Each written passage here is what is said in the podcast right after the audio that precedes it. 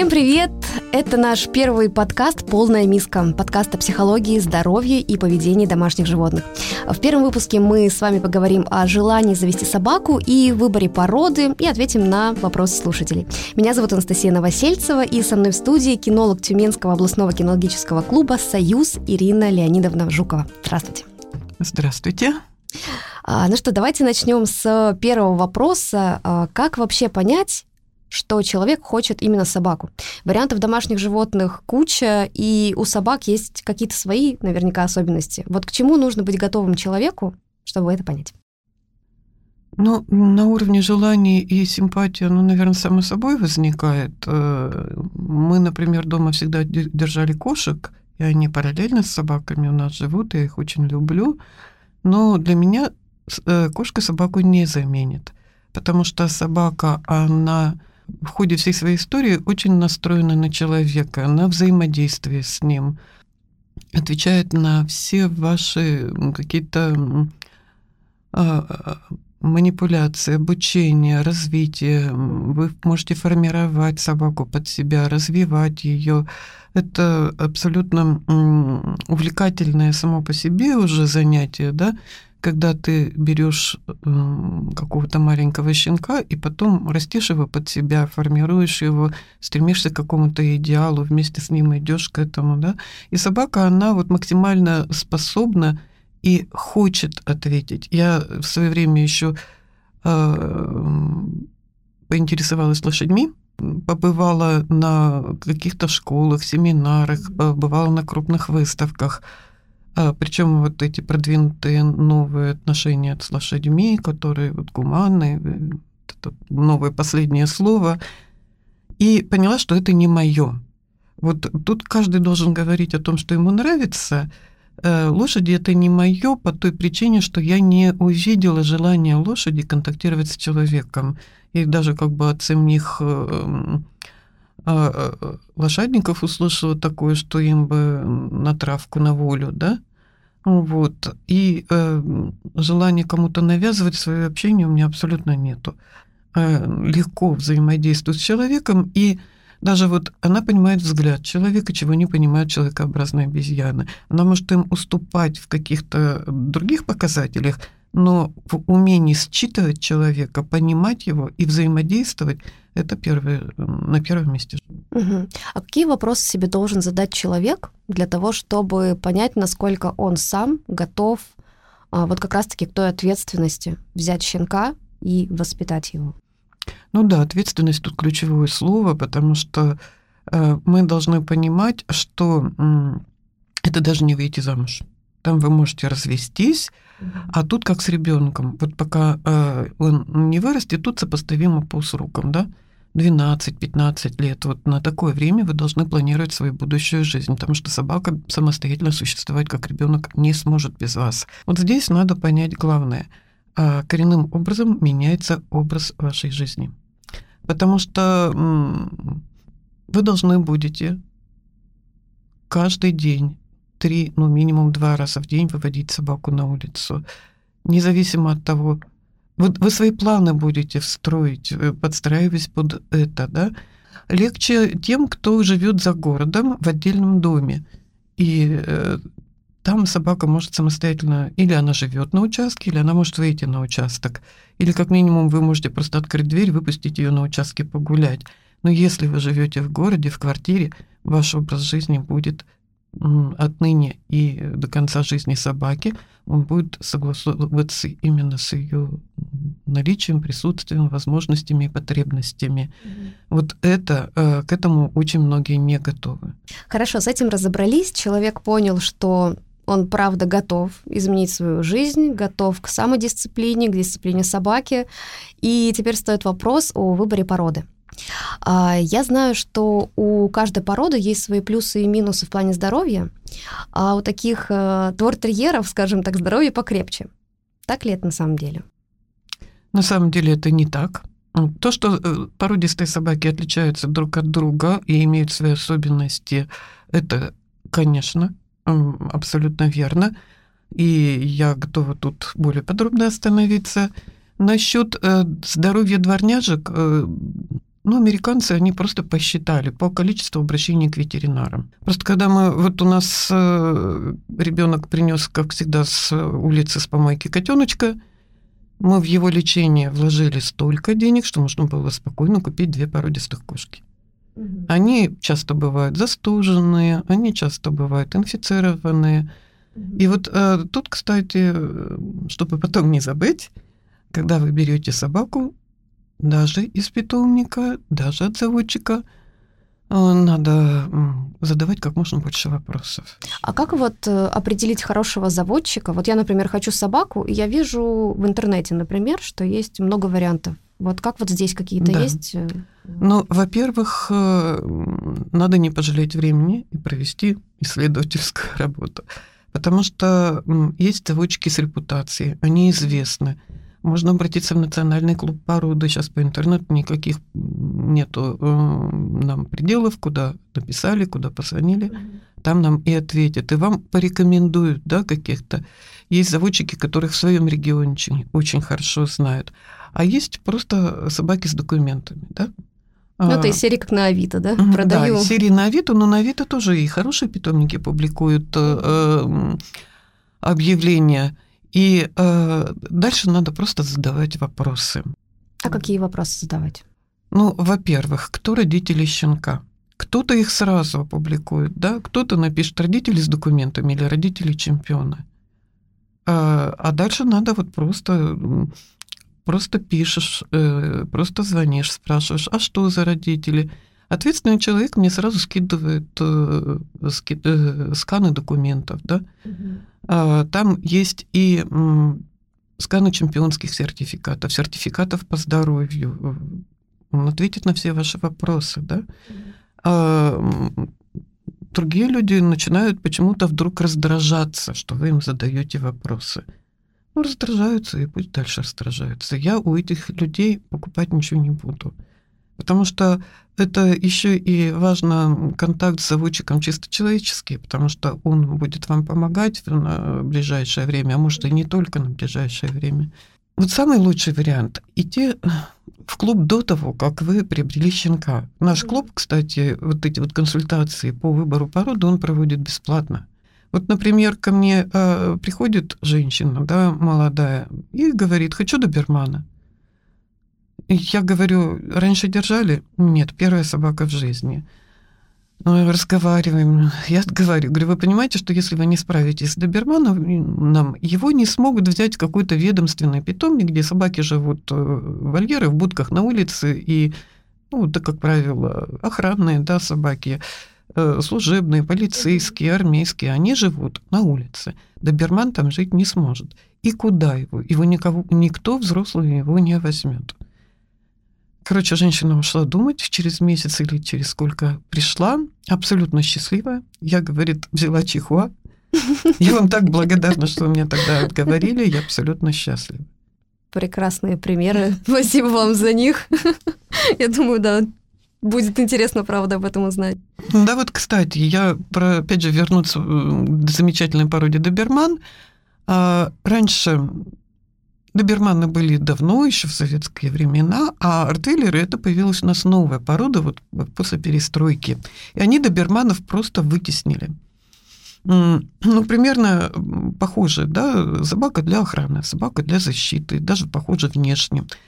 Но они очень сильно отличаются по характеру.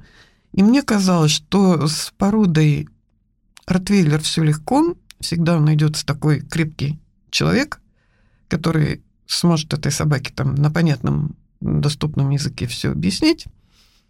Но доберман э, порода, которая сочетает в себе высокую физическую активность, сильный характер и тонкую душевную организацию. И вот под них вроде бы нету владельца, да, потому что э, он требует как бы э, интеллигента, чтобы его понять, да, и с ним уметь договариваться. А спинка эта собака не будет никогда ни жить, ни работать. Ни... Мне кажется, она даже выглядит вот такой. Э, вот. И А интеллигенция у нас, она э, часто бывает э, с слишком мягким характером, с одной стороны. С другой стороны, не очень любит вот эту вот физическую активность, так называемую, mm-hmm. да. И мне казалось, что вот эта порода, она э, сойдет на нет, к сожалению, только так в редких экземплярах сохранится. И вдруг я смотрю, на выставках становится доберманов. Все больше, больше, больше я так начинаю разглядывать хозяев, и оказывается, это все у нас девушки. Это вот наши тургеневские девушки, которые умеют сочетать в себе и силу характера, и на велосипед сядут, если надо, и э, поймут собаку с тонкой душевной организацией. И вот оказалась вот такая ниша, да, у этой породы. А, вернемся мы немножко назад, а, когда говорили с вами о том, что человек заводит себе собаку, и потом выясняется, что у собаки одно заболевание, другое, с которым человек не может справляться, либо не хочет. А, и такие собаки, естественно, попадают в питомники. А, и хотелось бы, конечно, отметить, что в питомниках на самом деле тоже можно найти себе верного, хорошего друга. А, конечно, в плане психологии нужно будет с собакой поработать, но здесь э, я думаю, что как раз-таки мы в вашем лице, например, можем э, найти эту поддержку. Ну, а со здоровьем уже помогут э, люди, которые находятся там, и вы обретете себе прекрасного друга. А, ну, в общем, тема о э, собаке с приюта. Угу. Хорошо, давайте э, собак в приютах разделим угу. на тех, которые родились и выросли на улице, и туда попали э, при отлове, да, и тех, которые начали свою жизнь при хозяине в квартире. Так вот, те собаки, которые родились и выросли в приюте, и у них родители так и жили на улице, а, их надо, я считаю, и я там убеждена, оставить в покое. Там же вот эта вот э, программа стерилизации от лова возвращения на место, mm-hmm. она э, очень продумана, она биологами э, создавалась. Потому что собака, которая родилась далеко от человека и выросла там, она никогда не станет до конца домашней. Человек будет э, в ее жизни сильнейшим стресс-фактором. Квартира э, будет для нее заточением.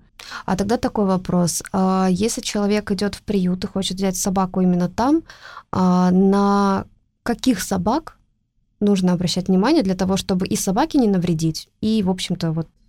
Ну, безусловно, на собак, которые выросли в доме. Угу породистая, не породистая, но она выросла в доме в тесном контакте с человеком, она полностью домашняя. Да, вы сделаете доброе дело, потому что на улице такие собаки не способны выживать, за редким-редким исключением. И, э, э, во-вторых, э, надо обращать внимание на то, чтобы собака сама шла с вами на контакт. Немножко к породам вернемся. Давайте.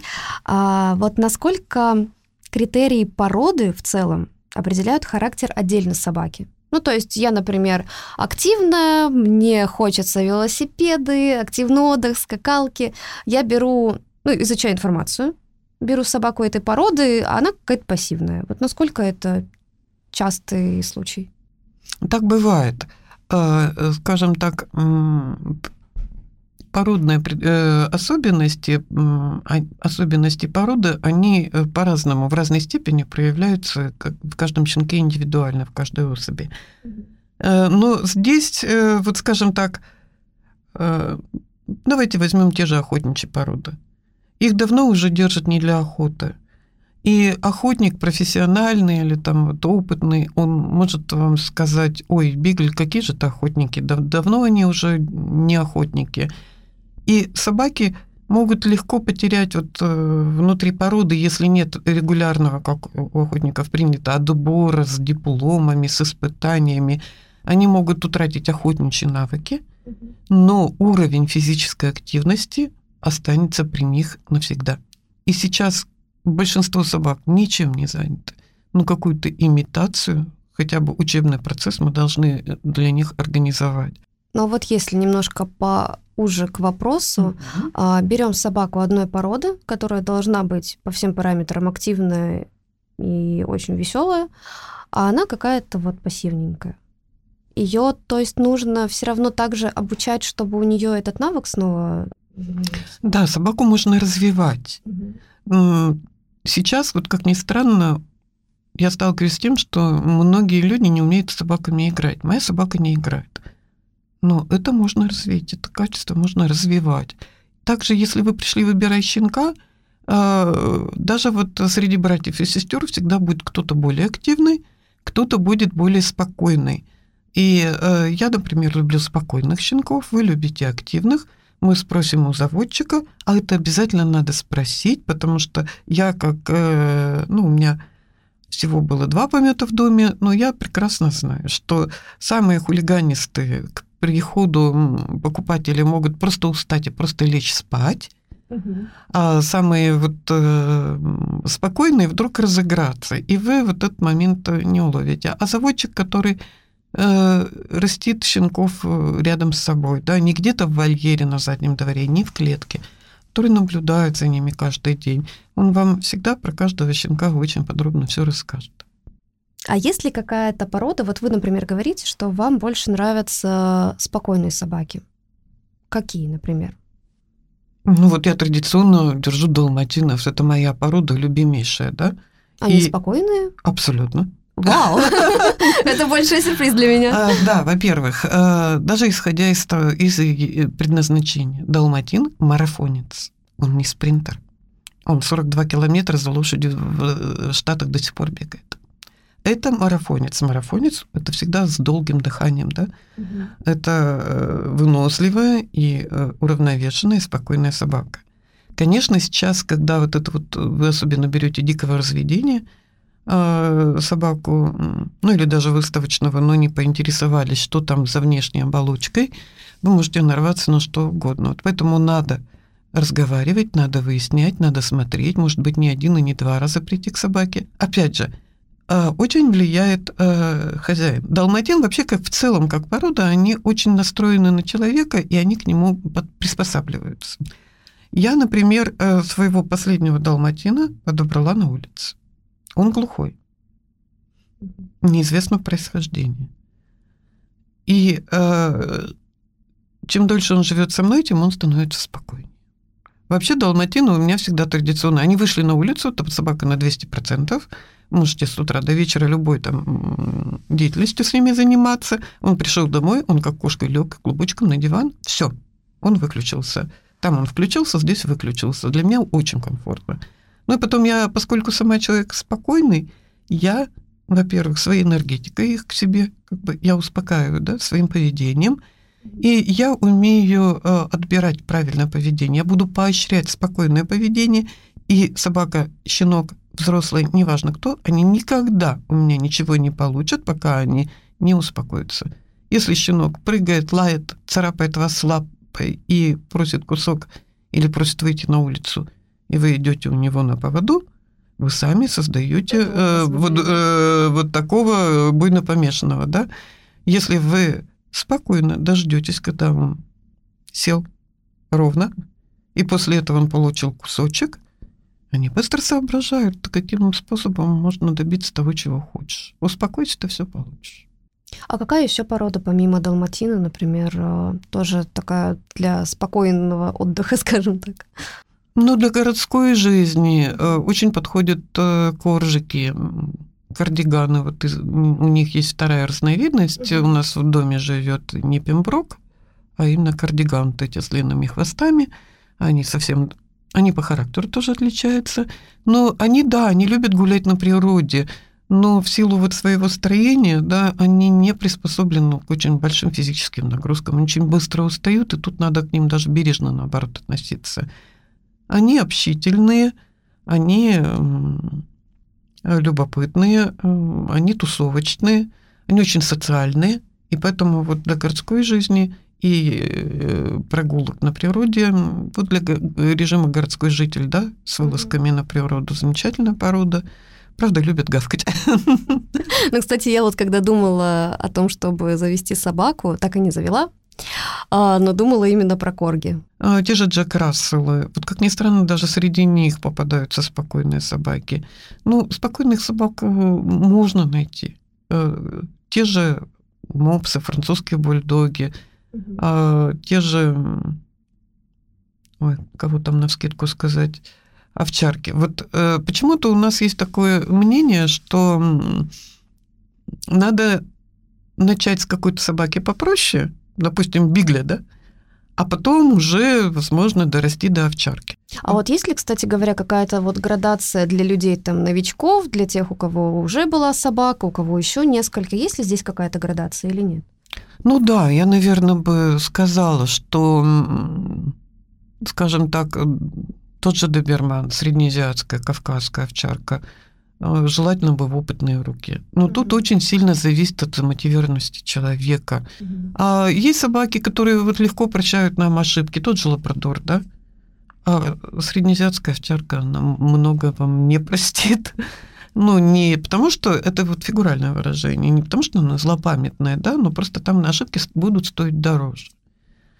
Голден, вот, очень комфортная собака, золотистый ретривер – Э, более спокойные, чем лабрадор, э, более послушные.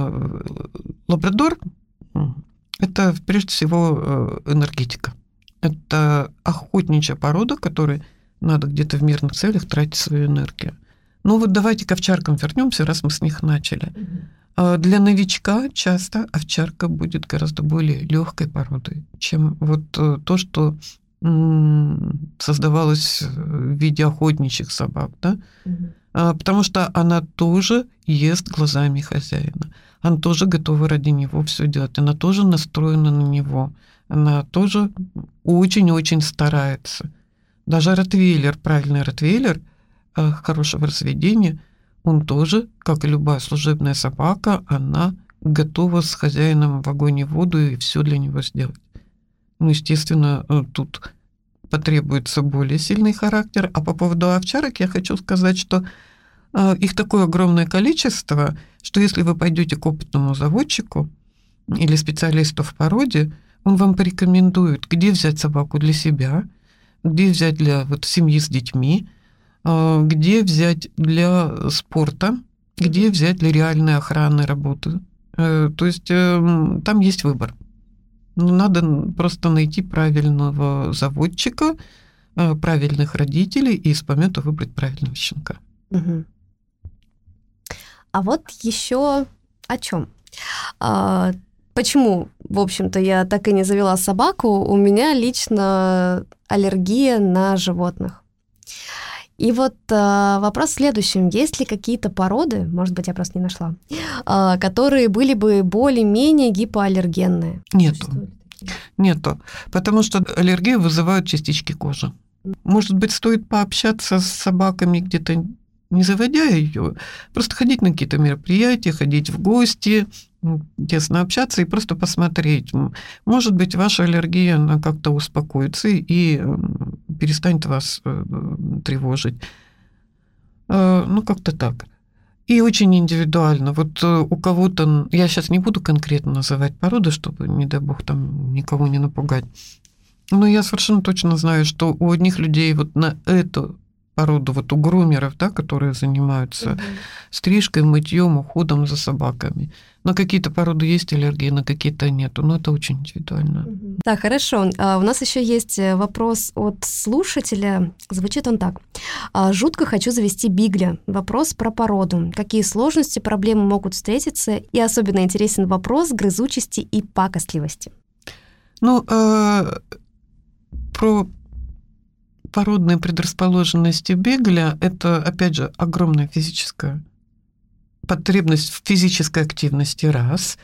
Во-вторых, они реально очень увлекаются запахами и э, готовы ушками зависев, и ушки, и глазки, и останется снаружи только нос, который идет по следу, и э, в этот момент они могут забыть про хозяина.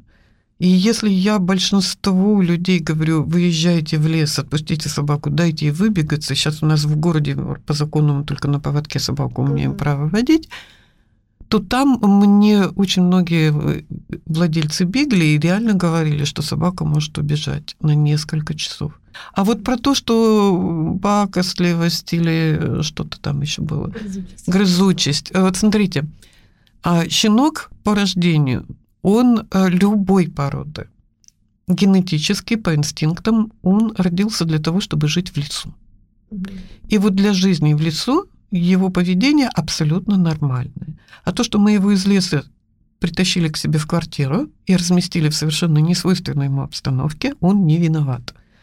Как бы себя щенок не вел, он с точки зрения генетики, инстинктов, он себя ведет абсолютно нормально. Вот щенок, э, волчонок родился там в норе, корешки торчат, он их грызет.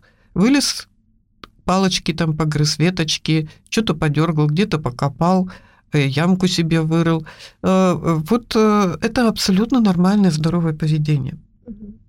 Просто поменять вот это поведение на то, чтобы нам было комфортно с этой собакой в квартире жить, это наша задача.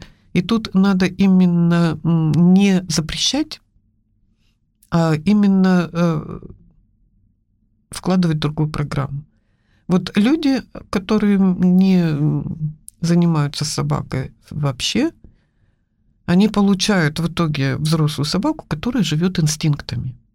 И только вот э, занимаясь собакой, обучая ее, мы можем ее сделать э, комфортной, приятной и такой цивилизованной. Угу. Ну, я думаю, да, что мы с вами более подробно о дрессировке поговорим уже во втором выпуске. Да, а пока, Ирина Леонидовна, спасибо большое, что сегодня были с нами. У нас получился очень насыщенный, продуктивный диалог, я думаю, поэтому вам спасибо за это. Спасибо за внимание и за интерес к собачьей теме. И я думаю, что вот э, просвещение – это то, что нужно в наше время, когда уже нет вот этих э, школ для владельцев, которые были вот когда-то, и очень жаль, что их сейчас не стало. Но я очень благодарна тюменским журналистам, которые традиционно очень много внимания уделяют вот теме собаководства. Ну что, с вами была Анастасия Новосельцева. Всем пока, спасибо, что были с нами.